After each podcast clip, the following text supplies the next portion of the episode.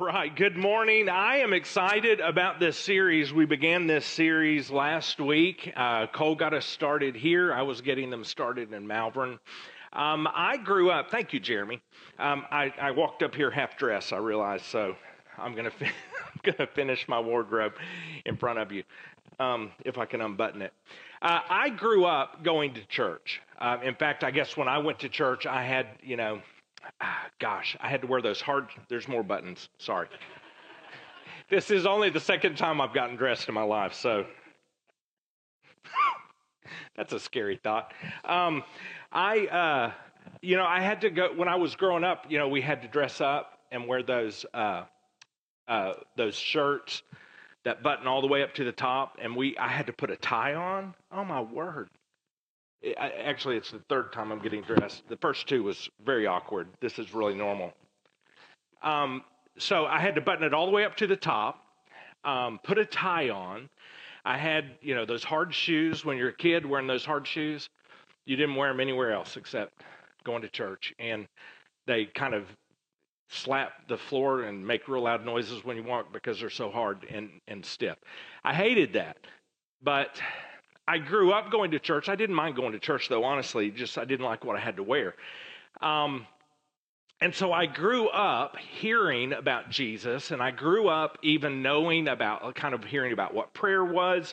Uh, and so from a very young age, I, I believed all these things about Jesus because I had heard them since I was a child. I knew that Jesus had gone to the cross. I knew that Jesus had died for the sins of the world.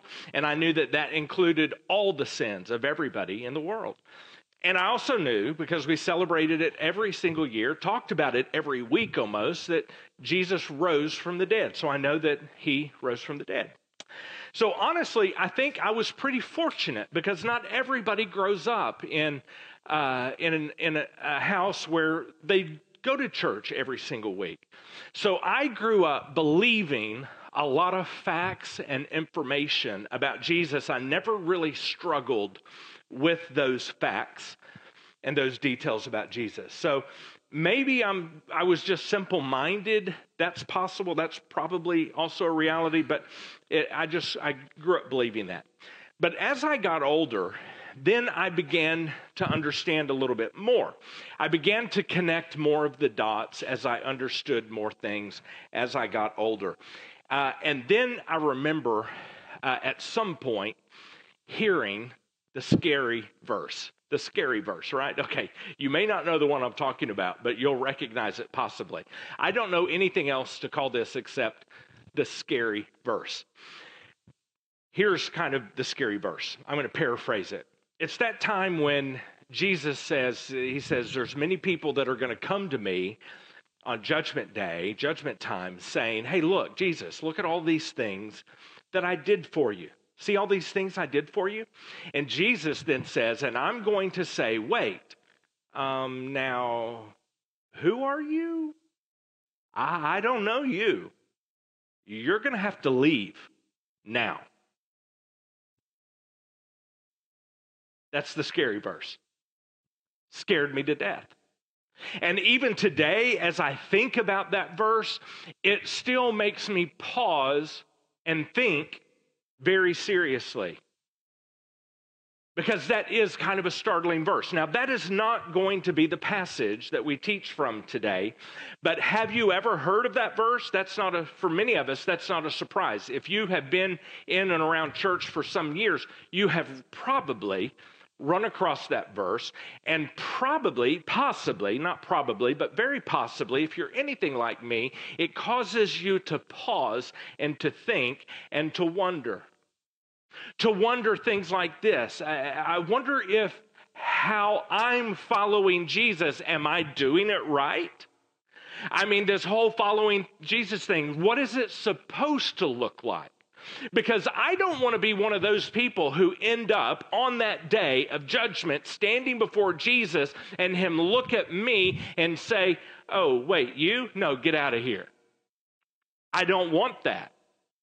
I, mean, what happens if I believe something and I act on that for my whole life and then I get there and find out I did something wrong? I was missing something. Obviously, in that case, I would have missed something that was really, really important, something that really mattered. Oh boy, what am I going to do now? So, obviously, if I miss something that is really important, something that was crucial, something that was critical, I would want to know what that is. And so, that is what today is about. So, if that scary verse has ever caused you any anxiety or any fear, or to cause you to stop and wonder and wonder and wonder and wonder, then I believe today could be very beneficial for you. Because today I hope we might shed some light on some of that worry that says, what if I get something wrong? What if I don't get it all right? But before we get there, let me give you a quick recap of where we were last week. Last week, we started this series with some really important information. Because what we talked about last week dealt with who Jesus is, which is so important. In fact, I'm going to hammer this nail for about the next five minutes ish, because this is so important, what we talked about last week. Who is Jesus. It is so important because when we talk about Jesus, we need to, we must actually define who Jesus is according to who Jesus says that he is. We must define it according to what does Jesus say that he is. That distinction matters a lot. Three questions. Who does the new covenant, the New Testament, say Jesus is? Or we could say, who does our neighbor say Jesus is? Or we could even say, who does the Church of Jesus Christ of the Latter day Saints, who do they say that Jesus is? And I'm going to tell you this only one of those answers matters. Now, don't be fooled. Because you can have the name of Jesus, that same word, in the name of your church. You can even have that name, Jesus, as part of the title of your organization, but it's not the Jesus as described by God in the new covenant. If that's not who they're talking about, then it is not Jesus at all. And I want to be so lovingly clear on this point. So please, if I offend you in this, please give me the grace and the patience to say, let me listen to everything he's going to say before I get up and walk out today. I just want to be lovingly clear. The Church of Jesus Christ of Latter day Saints, the Mormon church, as we grew up calling them, that church does not believe in the Jesus as described in the new covenant. And the Jesus that we described last week using the first five verses of the Gospel of John. And this is so important. You must know the difference. And the only way to know the difference is by knowing in detail the real Jesus as described by Jesus. Do you know where the Church of Mormon, the Church of Jesus Christ of Latter day Saints, do you know where they get most of their converts? From Christian churches. Yeah. It's from people attending Christian churches. And do you know why they get so many converts from people attending Christian churches? And here's why I think because so many people attending Christian churches don't really know who Jesus is as described by God Himself in the new covenant. If you don't know how Jesus, how God describes Himself, who is Jesus as described by God Himself in the new covenant, then it is so easy to be convinced of something entirely different. Therefore, we must know who Jesus really is. Because if we don't, we might be the next ones to desert the real God of the Bible and follow after a lie. Now, if you haven't already, I hope you, if you missed it, I hope you will go back and get the information we talked about last week. It is so important because John sheds light for us on who Jesus really is. I want to share something with you. It, it was so alarming to me um, as I was preparing uh, for this. Uh, today, I, I, one of the articles I read was out of a national, non denominational Christian publication. And they were talking about missions efforts of denomination. So, a denomination is something like Baptist, Methodist, Lutheran are all Protestant denominations. There's many more. Those are Protestant denominations. And so, and all of those denominations that are Christian denominations, they believe in the Jesus as described by God in the new covenant. They believe that. But alongside, in this article, written, it's a non denominational Christian article. Alongside of those denominations that are Christian, they listed as if they were a denomination the Church of Jesus Christ of Latter day Saints, the Mormon Church. As if they are Christian. And again, they call themselves Christian. They say they believe in Jesus, but I cannot be more clear. I can, but I don't have time. They do not believe in the Jesus as described in the new covenant. And so, if that Christian publication is confused, then the average person sitting in a Christian church today is probably also very, very confused. And we cannot afford, as followers of Jesus, to lean our ladder against the wrong tree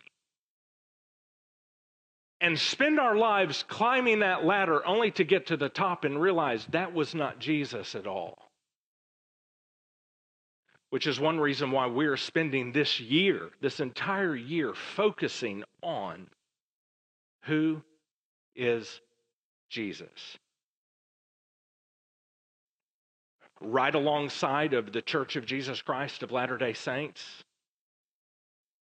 there are other people, other people who are also not believing. They use the same name, but not believing in Jesus as described by the new covenant. L- let me jump back real quick. Church of Jesus Christ of Latter day Saints. If you follow that religion, let me just give you a, a thumbnail, postage stamp version of here's what they teach, okay? They will teach you that one day, if you live the good Mormon Latter day Saint life, if you follow all the Mormon rules, then one day you, if you're a man, you will be the God literally God of your own planet. As God of earth is God of earth. You will have your own planet. Ladies, the best you can hope for is that you will be the wife of one of those gods and you will birth celestial beings your entire eternity to populate that planet.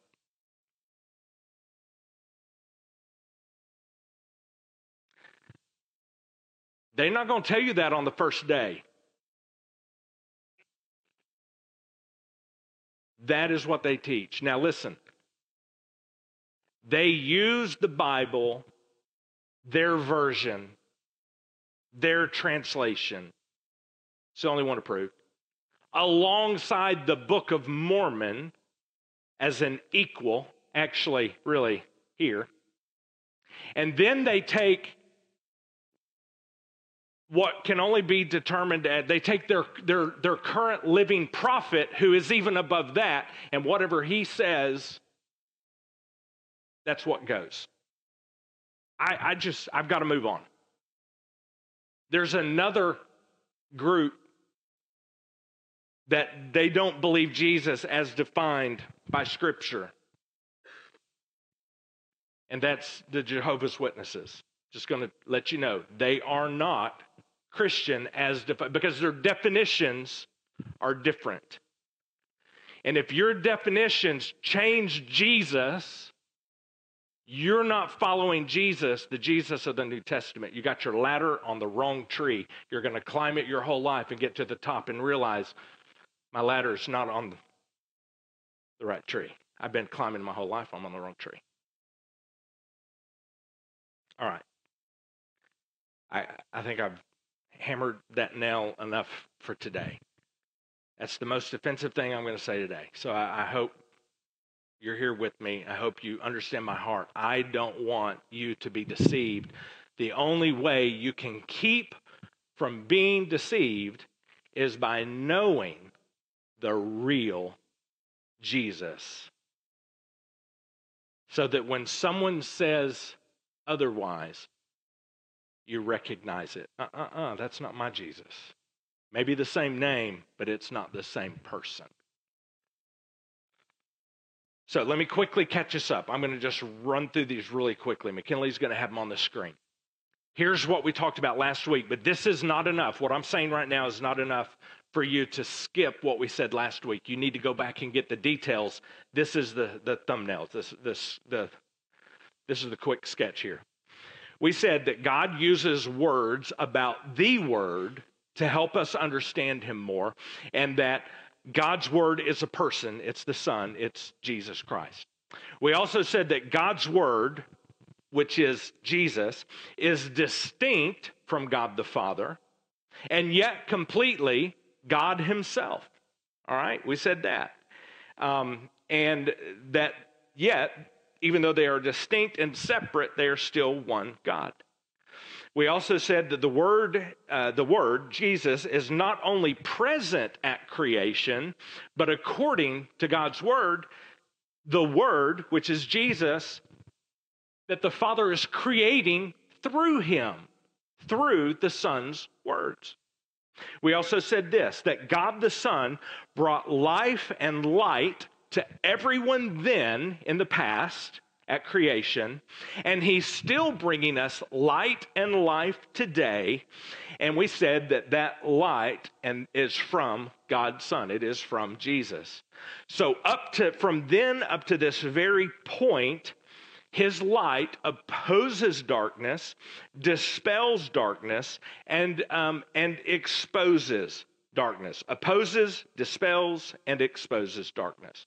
We also said this that the darkness will never overcome the light of God's Son, and it didn't overcome it then because Jesus died on the cross and he was stone cold dead, but he walked out of the tomb. So the darkness did not overcome the light, Jesus then, and the darkness won't overcome his light today, and it never will in the future. And last week, Cole and I said, ah, that is a lot. But please, if you haven't heard it, please go back and listen to that either on SoundCloud or on the Facebook uh, Live, uh, whatever's saved up on in the world of the internet. So please, please go listen to it. Now, this week, as we continue our journey through the writing of John in his biography of Jesus, as we continue, we're going to look at every single place in that biography where John or Jesus mention light or darkness.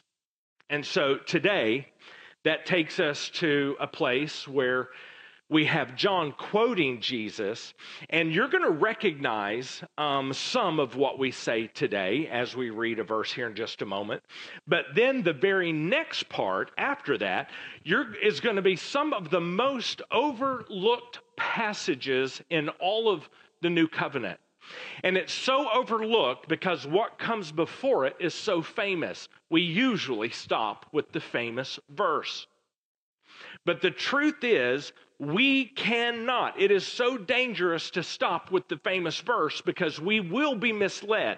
We cannot understand the famous verse the, the one where Jesus is quoting without understanding the rest of the quote, which follows for three or four more verses. We have to understand those in order to understand the famous quote. So if we stop with the famous quote, we might have our ladder up against the wrong tree. All right, for some context. This whole quote involves Jesus speaking to a man named Nicodemus. Now, Nicodemus was a very high ranking Pharisee, which is a professional religious person. But this professional religious person named Nicodemus was very interested in Jesus and amazed by what he was seeing in and around the life of Jesus. So, Nicodemus um, he arranges a secret meeting with Jesus. So it happens at night and it happens in hiding because he doesn't want other Pharisees to see him talking to Jesus because they hated Jesus. Nicodemus, the jury was still out, he was investigating still. And this conversation that Nicodemus and Jesus have together quickly moves to the point where Jesus is telling Nicodemus his purpose for being here on the earth. And according to Jesus, in this conversation, his purpose, his one purpose for being here, was not to show us how to live, although that is a side benefit. His one purpose is to redeem the world.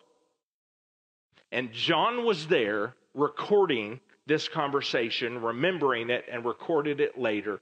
And we're going to pick this conversation up with verse 14 in the biography John wrote about Jesus, John chapter 3, verse 14. And here's where we pick it up. It's very cryptic, very mystical. Jesus is speaking to Nicodemus, and he says, and let me read this to you. And as Moses lifted up the bronze snake on a pole in the wilderness, so the Son of Man must be lifted up. Now, this is very mysterious to us. This would this this thing about Moses lifting up the bronze thing, we'll talk about that someday. It's amazing. But to Nicodemus, oh, he was very familiar with that story. And so Jesus just said to Nicodemus, hey, listen, just like Moses did that with uh, this, this stake and pulled this thing, just like, well, the Son of Man and Jesus, he knows, he's talking, Nicodemus knows he's talking about himself. I'm going to be lifted up.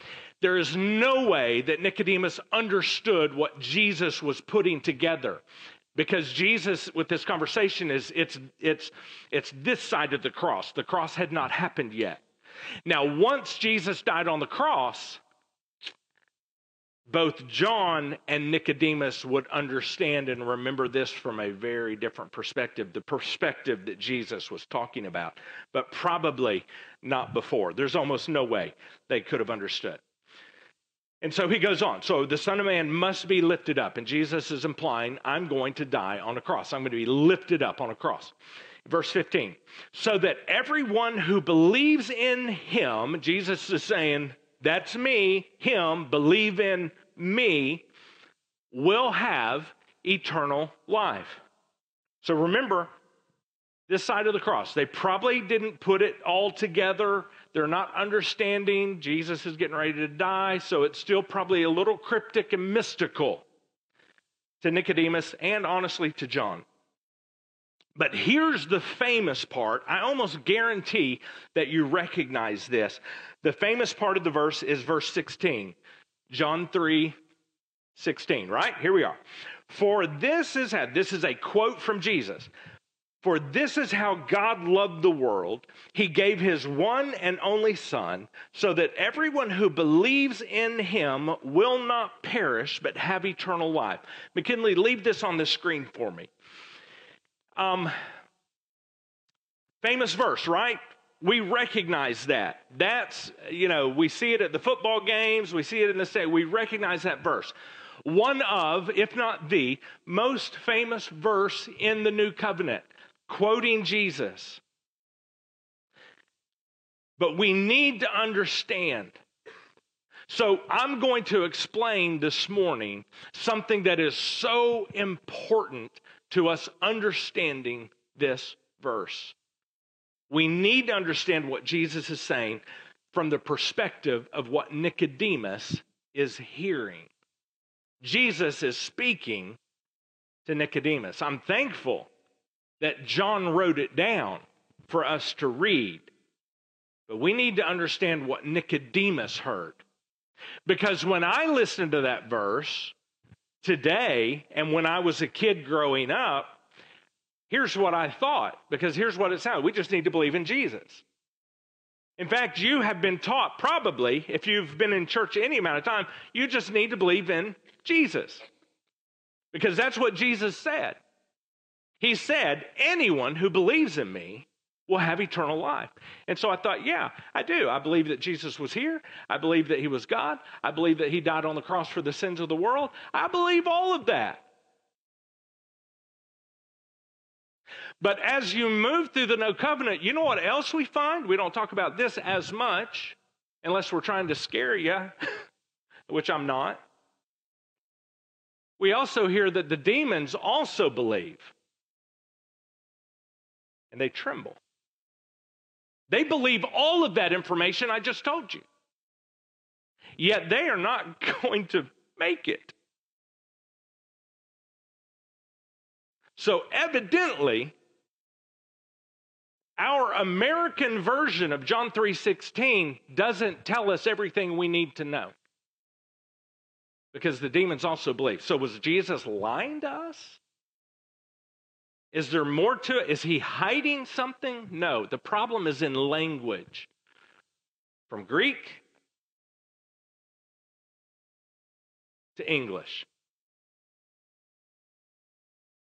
And the word that was chosen by translators was believe in. Believe in. But that's not what Nicodemus heard. When Nicodemus heard this word, two words for us, believes in,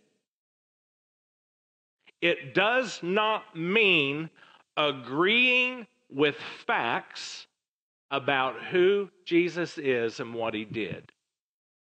That is not what Nicodemus heard. The word that was translated in English as believes in actually means this. I'm going to give you a string of words that describe what that word means confidence in, relies on, clings to, entrusts their life to. Doesn't that make it more clear? Do the demons believe in have confidence in, rely on, cling to, trust their lives to Jesus. To have an eternal connection with God, Jesus is saying that's what you do. You have confidence in whomever, Jesus says, whomever has confidence in, relies on, clings to, entrusts their life to me will have everlasting life.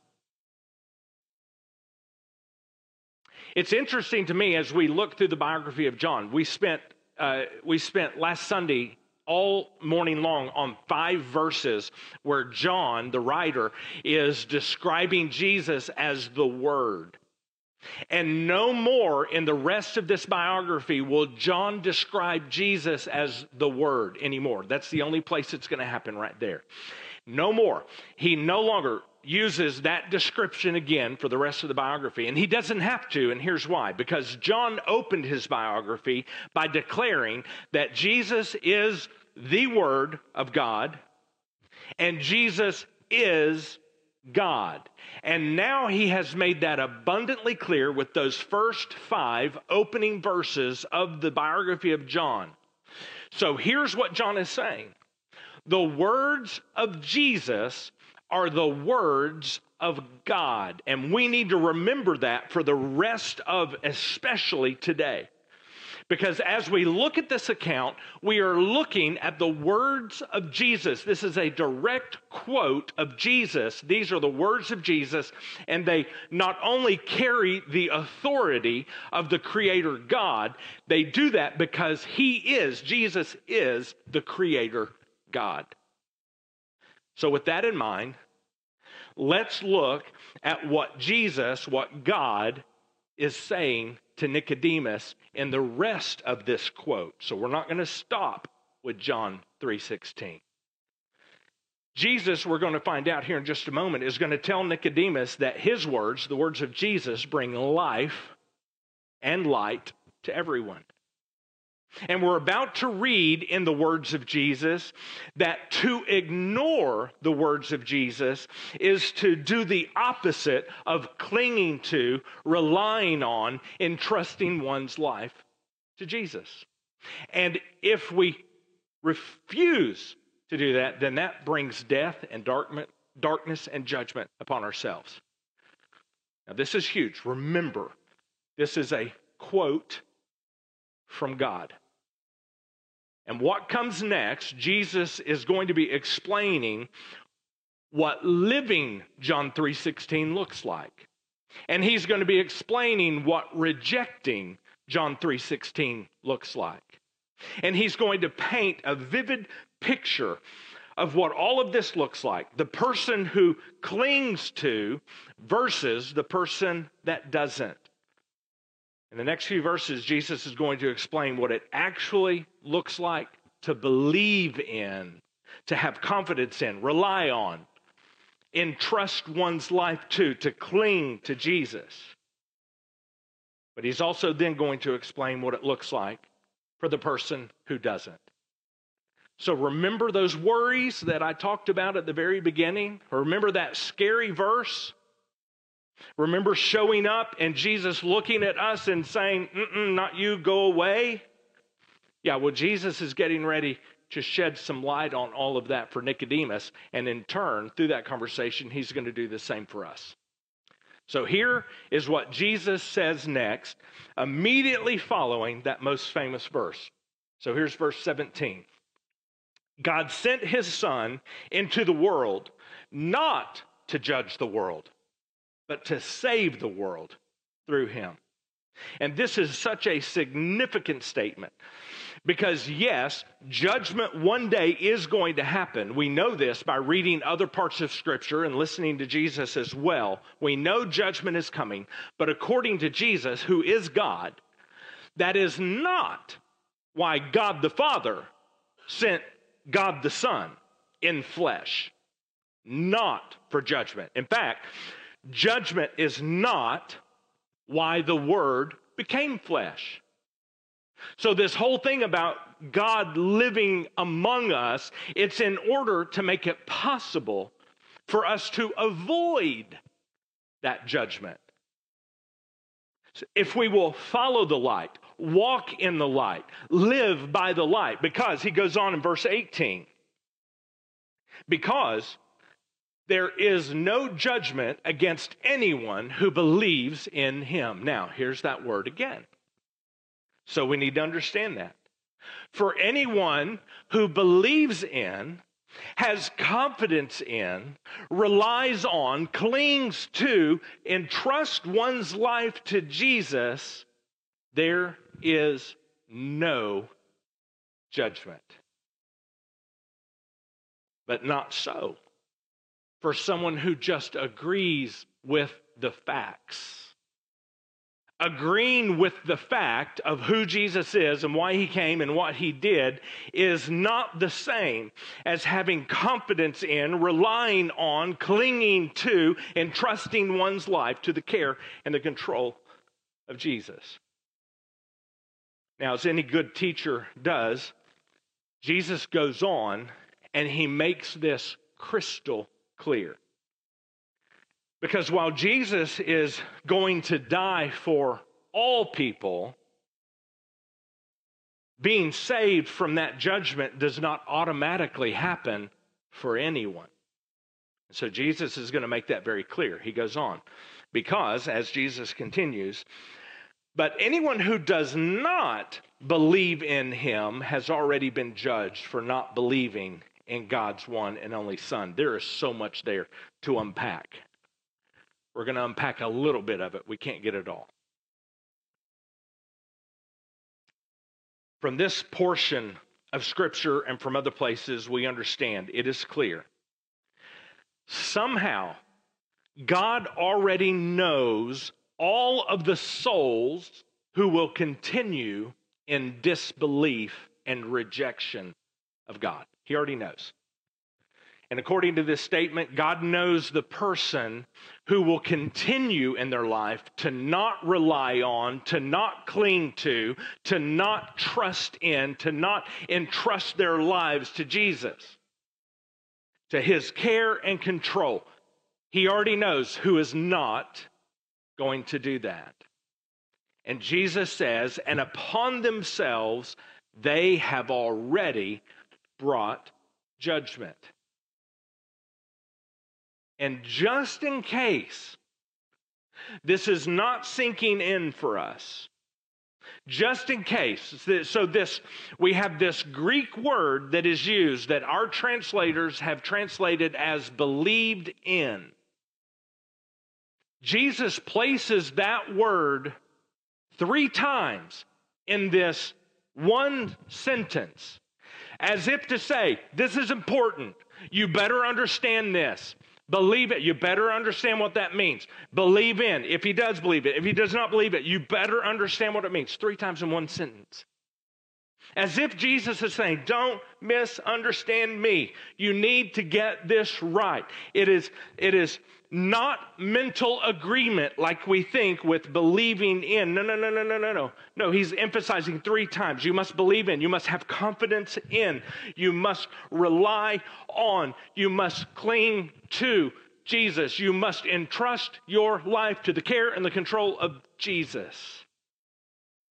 He's saying this is important because that is the only way to escape the judgment that is coming. And he says to refuse this good and amazing gift is to call down judgment upon one's self. In other words, it's not God's fault. And Jesus goes on in verse 19. And the judgment is based on this fact. Oh, okay, so here we say, okay, so this is important he's giving us a standard here. Uh, this is going to be, it sounds like to me, he said it's based on this fact. So now we have a standard. We have some kind of standard. Here is how God's going to determine if we have believed in, relied on, clinged to, and trusted our life to Jesus. There's some kind of proof. Here's what he says it is based on this fact God's light came into the world, but people loved the darkness more than the light. Whoops. There it is. Listen to this. Jesus is saying a person brings judgment upon themselves because apparently, what we are hearing from Jesus, at some point, they were face to face with the light of Jesus but they preferred darkness. Jesus is saying everybody makes a choice. But I look at this and I'm like, it doesn't make sense to me, though. This doesn't make sense. Why? Why would people turn their back away from Jesus? Why would they turn away from Jesus and instead cling to, rely on, trust in darkness instead. Why would they do the opposite? And Jesus answers that. He says, For their actions were evil. Now, this is a huge, huge statement. Don't miss it.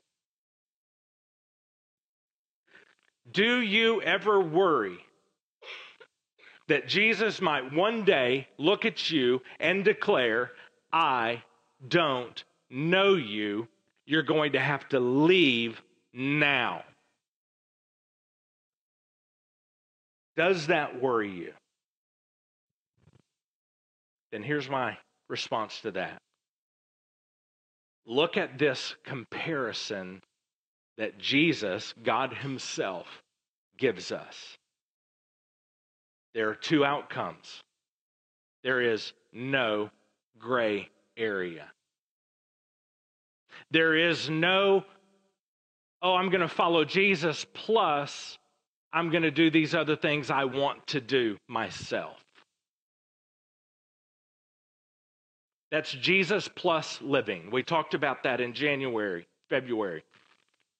Now, that's gray area. And this is not gray. Jesus, you've got one, one or the other. Jesus is saying you will either cling to, rely on, and trust in, have your confidence in me, the Son, or you're going to cling to, rely on, immerse yourself into whatever it is that you want to do.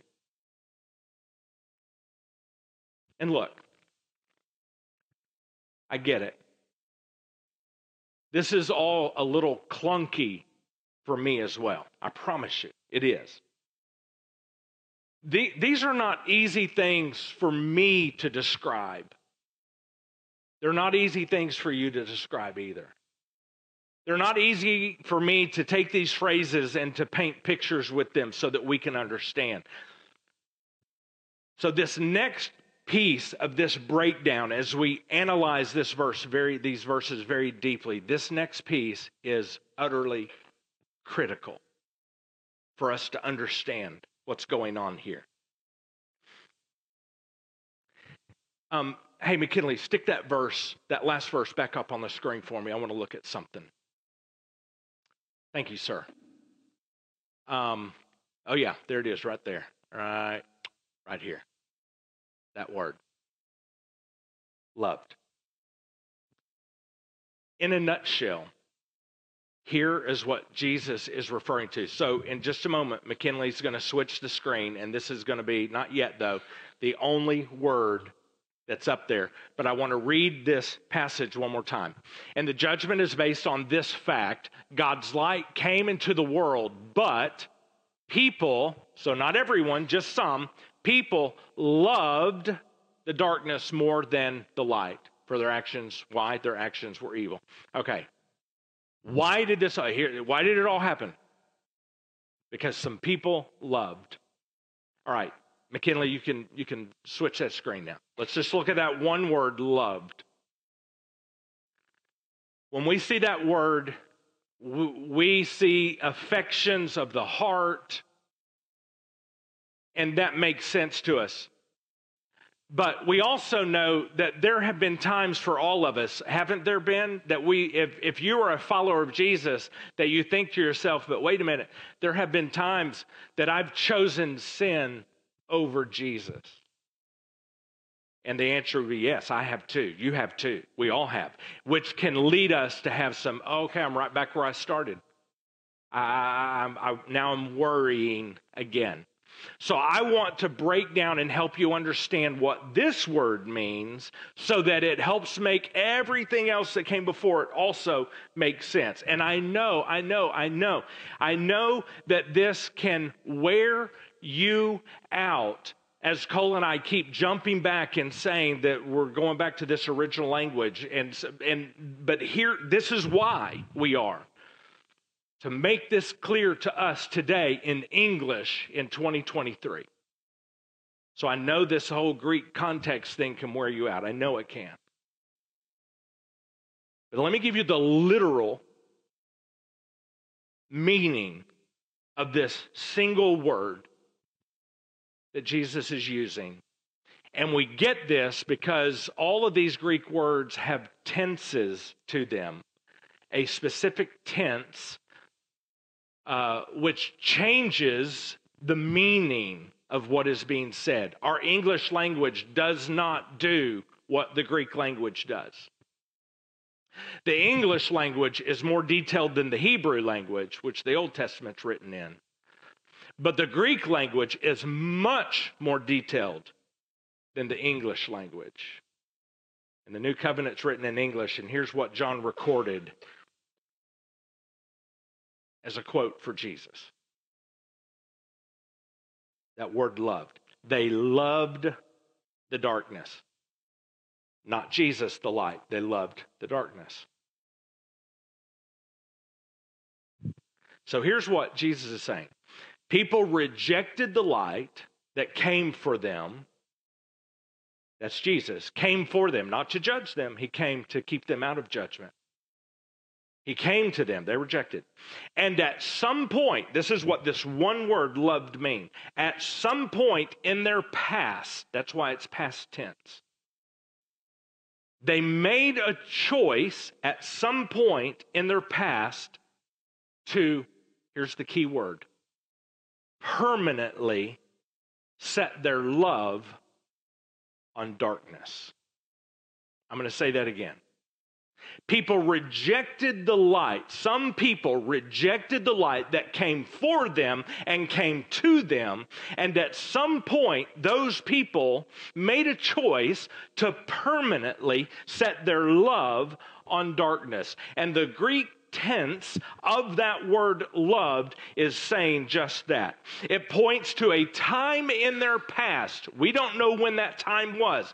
At some time in their past, while they're living on this side of life, not that side of life after they've died, some point while they're living in their past, there was a permanent, a lasting decision that was made so, here literally is what these words mean from Jesus.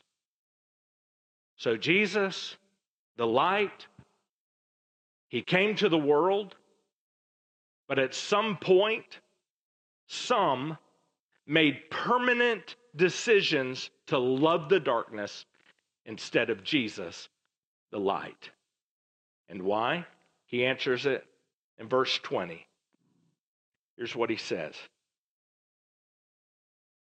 Because all who do evil hate the light. Yeah, I'm, i mean, yeah, that does make more sense. And he's using strong language here. They hate the light. I've never said I hate Jesus. Well, here's what's happening. By the way someone lives, they hate Jesus.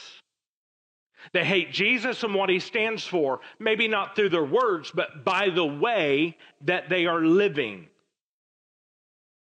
And that makes them refuse, he goes on, all evil, all who do evil hate the light, and they refuse to go near it, for their sins will be exposed. This is making John 3:16 much much more specific and much much more clear. Jesus is saying, coming to me, coming to the light, it means you are going to have any darkness that is living inside of your life and any darkness inside of the life of Harley. It is going to be shown by the light of Jesus for what it is. And that darkness is going to be rebuked by the light of Jesus for what it is. And no one likes this. This is an uncomfortable process. I don't like it. You don't like it either.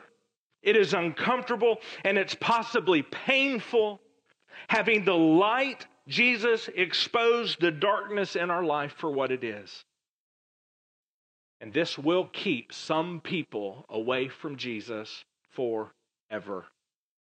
See, we're not like bugs, we're not drawn to the light, we're not attracted to the light. No, no, it's in our nature to run from the light, to run from being exposed. Go all the way back to Genesis chapter 3, Adam and Eve. All the way back, the very first people ever created, all the way back, what did they do? They hid from God. And we humans have been doing that ever since. Now, as Jesus has done several times already, he gives us the opposite of this truth, which is also truth, and it's in verse 21. but those who do what is right. That literally translate, he that does the truth. I love that. You, have been raised saying, hey, tell the truth, tell the truth. You better tell the truth. And here Jesus is saying, huh, do the truth. He that does the truth.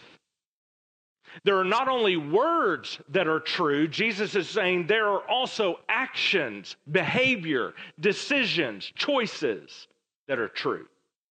And Jesus is saying anyone who makes a habit of doing what is true, they come to the light.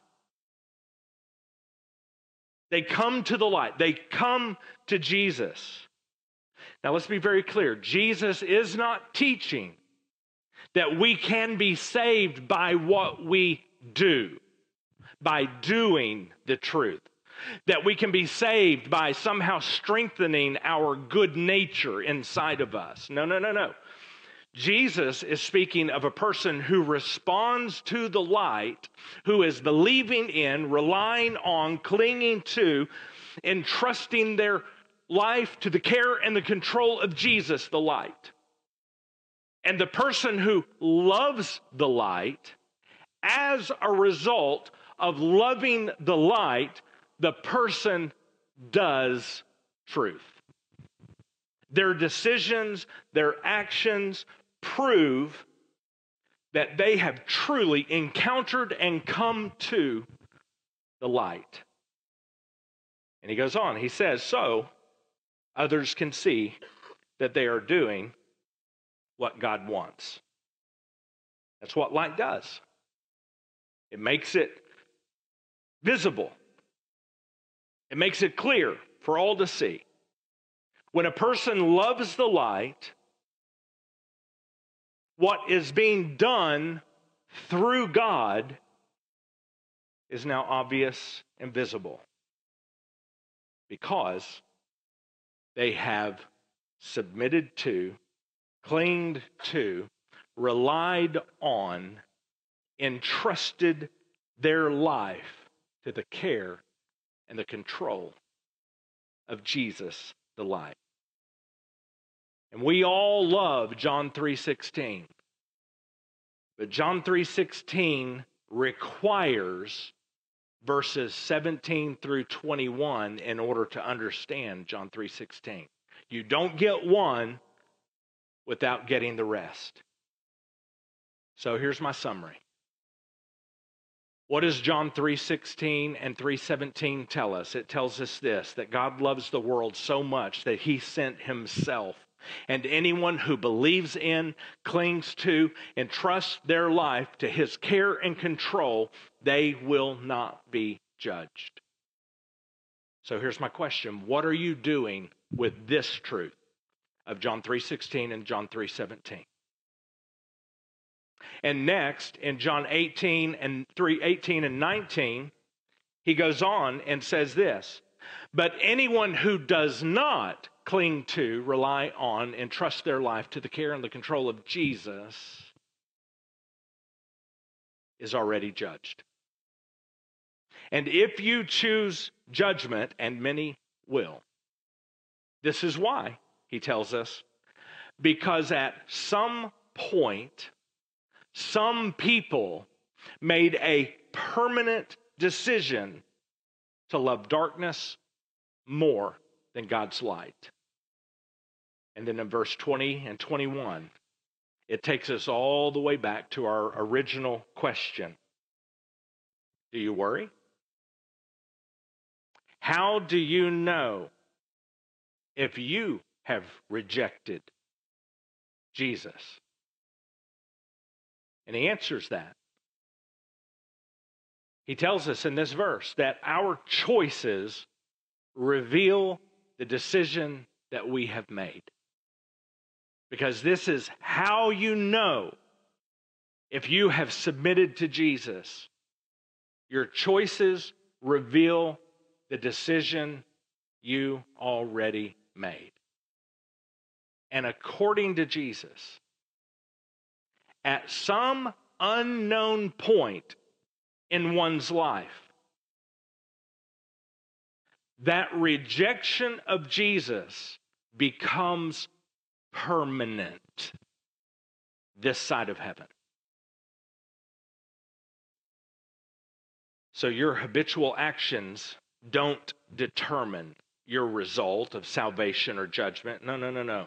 Your habitual actions reveal the choice you already made. Now, listen, Jesus is not trying to scare Nicodemus. He is simply laying out and being clear about who he is, what he came to do, and what that looks like for us. And at the risk of being redundant, I don't want to leave here today without being absolutely clear about what Jesus said. Jesus said they loved the darkness at some unknown point in their life, that decision of rejecting Jesus became a permanent decision in their life. Which leads me to ask this question If you've been rejecting Jesus, how long have you been rejecting Jesus? Because at some point, that rejection becomes your permanent decision.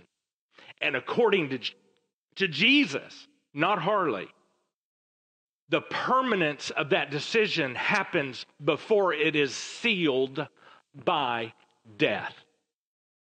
That's what you've grown up being taught. According to Jesus, at some point, they made a permanent decision to love the darkness and they were rejecting the light, and it became permanent. Okay, listen, how long have you been rejecting Jesus? How long have you been running from that light? We are all here today for various different reasons. I'm not sure your reason specifically today. But I can look back at my life and I remember the years I spent rejecting Jesus clearly at the invitation. This is basically what we call an invitation, but we're not going to ask you to come down here. We're inviting you to Jesus, not to down here. Every time there was a thing called an invitation, I grabbed the chair in front of me called a pew. And I, I squeezed it so tight, I white knuckled it because I was willing myself to stay. I was rejecting. I said, No, I, I'm not going to embarrass myself because everybody thinks I'm already a believer. They think, they know. I, I believe those things about Jesus, which is why they say I'm a believer. I only believe the facts. I was not clinging to, relying on, submitting my life to, and, trusting my life to the care and the control of Jesus. I was not. I just believed that He died and He rose again. And I remember in my own life a specific moment. He may not treat you this way. I don't know. He can't, I, I, I did not hear this audibly, but in my heart, here's what I felt. Harley, you have been rejecting me and rejecting me and rejecting me. I didn't feel like I was clinging to the darkness. I felt like I was clinging to myself and what I wanted. But according to Jesus, that's darkness. And in my heart, he said, You've been rejecting me, rejecting me, rejecting me.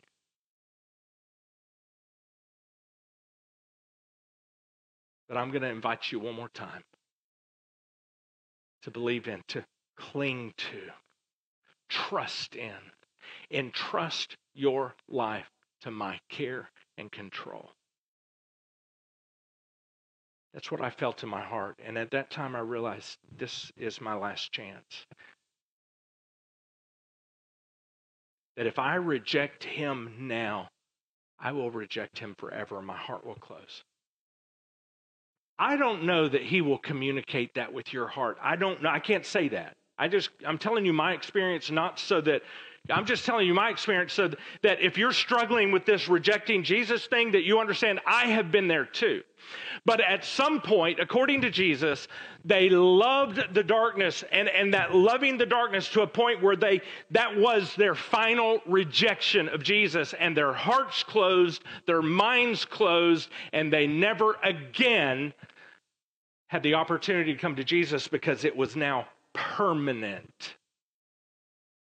That's God's business. That is not my business. But I need to let you know about it.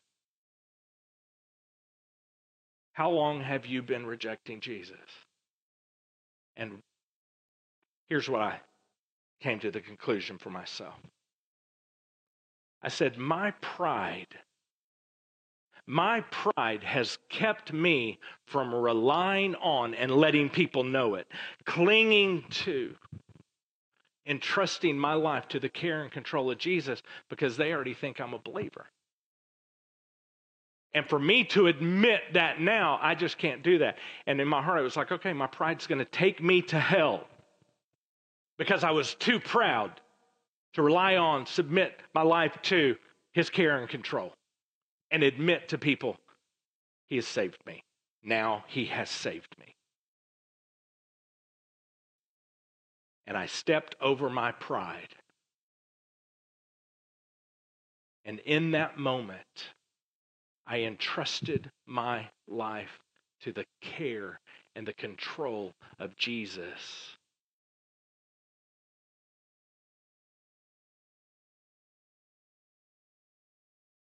And I told the world about it.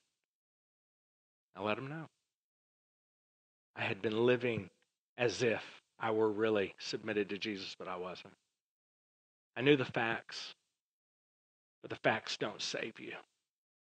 Submission, repentance, turning from my way to his, that's what saves me. He saved me. I don't know how long you maybe have been rejecting Jesus, if you've been rejecting Jesus the light, but that I just leave you with that question. Have you been avoiding the discomfort of allowing Him to deal with what has been hiding in your heart? What's been hiding in the darkness? Do you find yourself rejecting him once more right now at this moment? And here's why I ask because at some point, and this is absolutely, this is absolutely terrifying to me, because at some unknown point, I can't tell you when, your rejection of Jesus, the light, becomes your permanent choice. Because at some point, your heart will close and you will never hear him call you again. So don't lose sight of this. Those who come to the light, you can tell. You can tell because the light slowly begins to change everything about them. Because that's what light does. It reveals what is in the darkness and it changes it to light. And if you have been rejecting him, but you feel him calling you right now, then here's what I have to say to you. Jesus, I believe, would say this Come, follow me. Now is that time, right now, for you to rely on, cling to, and trust your life to the care and the control of Jesus right now before your rejection becomes permanent and you will not see it coming. So, what is your choice right now? And I pray that if you're making Jesus the boss of your life right now, for the first time, relying on, clinging to, and trusting your life to the care and the control of Jesus, we call it making Jesus the boss of your life. Will you let us know on the back of your connection card? Because we want to get you some information. We want to pray for you. We want to encourage you. Make sure we have good contact information for you. If that's what you're doing, please let us know right now. Let's pray. God, I offer you a prayer of commitment. And these words are not what define us as following you. Jesus, these are mere words as best we can to communicate with you to communicate with you what our heart is saying. If we are trying to say to you, Jesus, I want to trust in you, I want to rely on you, I want to submit my life to your care and control. So, Jesus, these words are imperfect, but there may be someone here today who is wanting to do that with their life. So, I offer these words. And to our friends in this theater, as I pray these words, if this is what your heart is echoing, these words are not a magic spell. They don't save you. It is not these words. God is listening to your heart. But you can simply, if this expresses your heart, you can say, God, that's me too. Yes, that's me too. Jesus, I know that you died on the cross for me. I believe that. I believe that fact that you died from the sins of, for the sins of the world, that you came here from heaven, that you are Jesus, you are God's son. You died for me. Three days later, you rose again. And God, somehow will you help me in this moment to now choose to rely on you and you alone, Jesus. To cling to you, Jesus. To trust you, Jesus. To entrust this life that you gave me to you. And I give it to you for you to care for and for you to control. In the name of Jesus, our Savior, we pray these things, Jesus. Amen.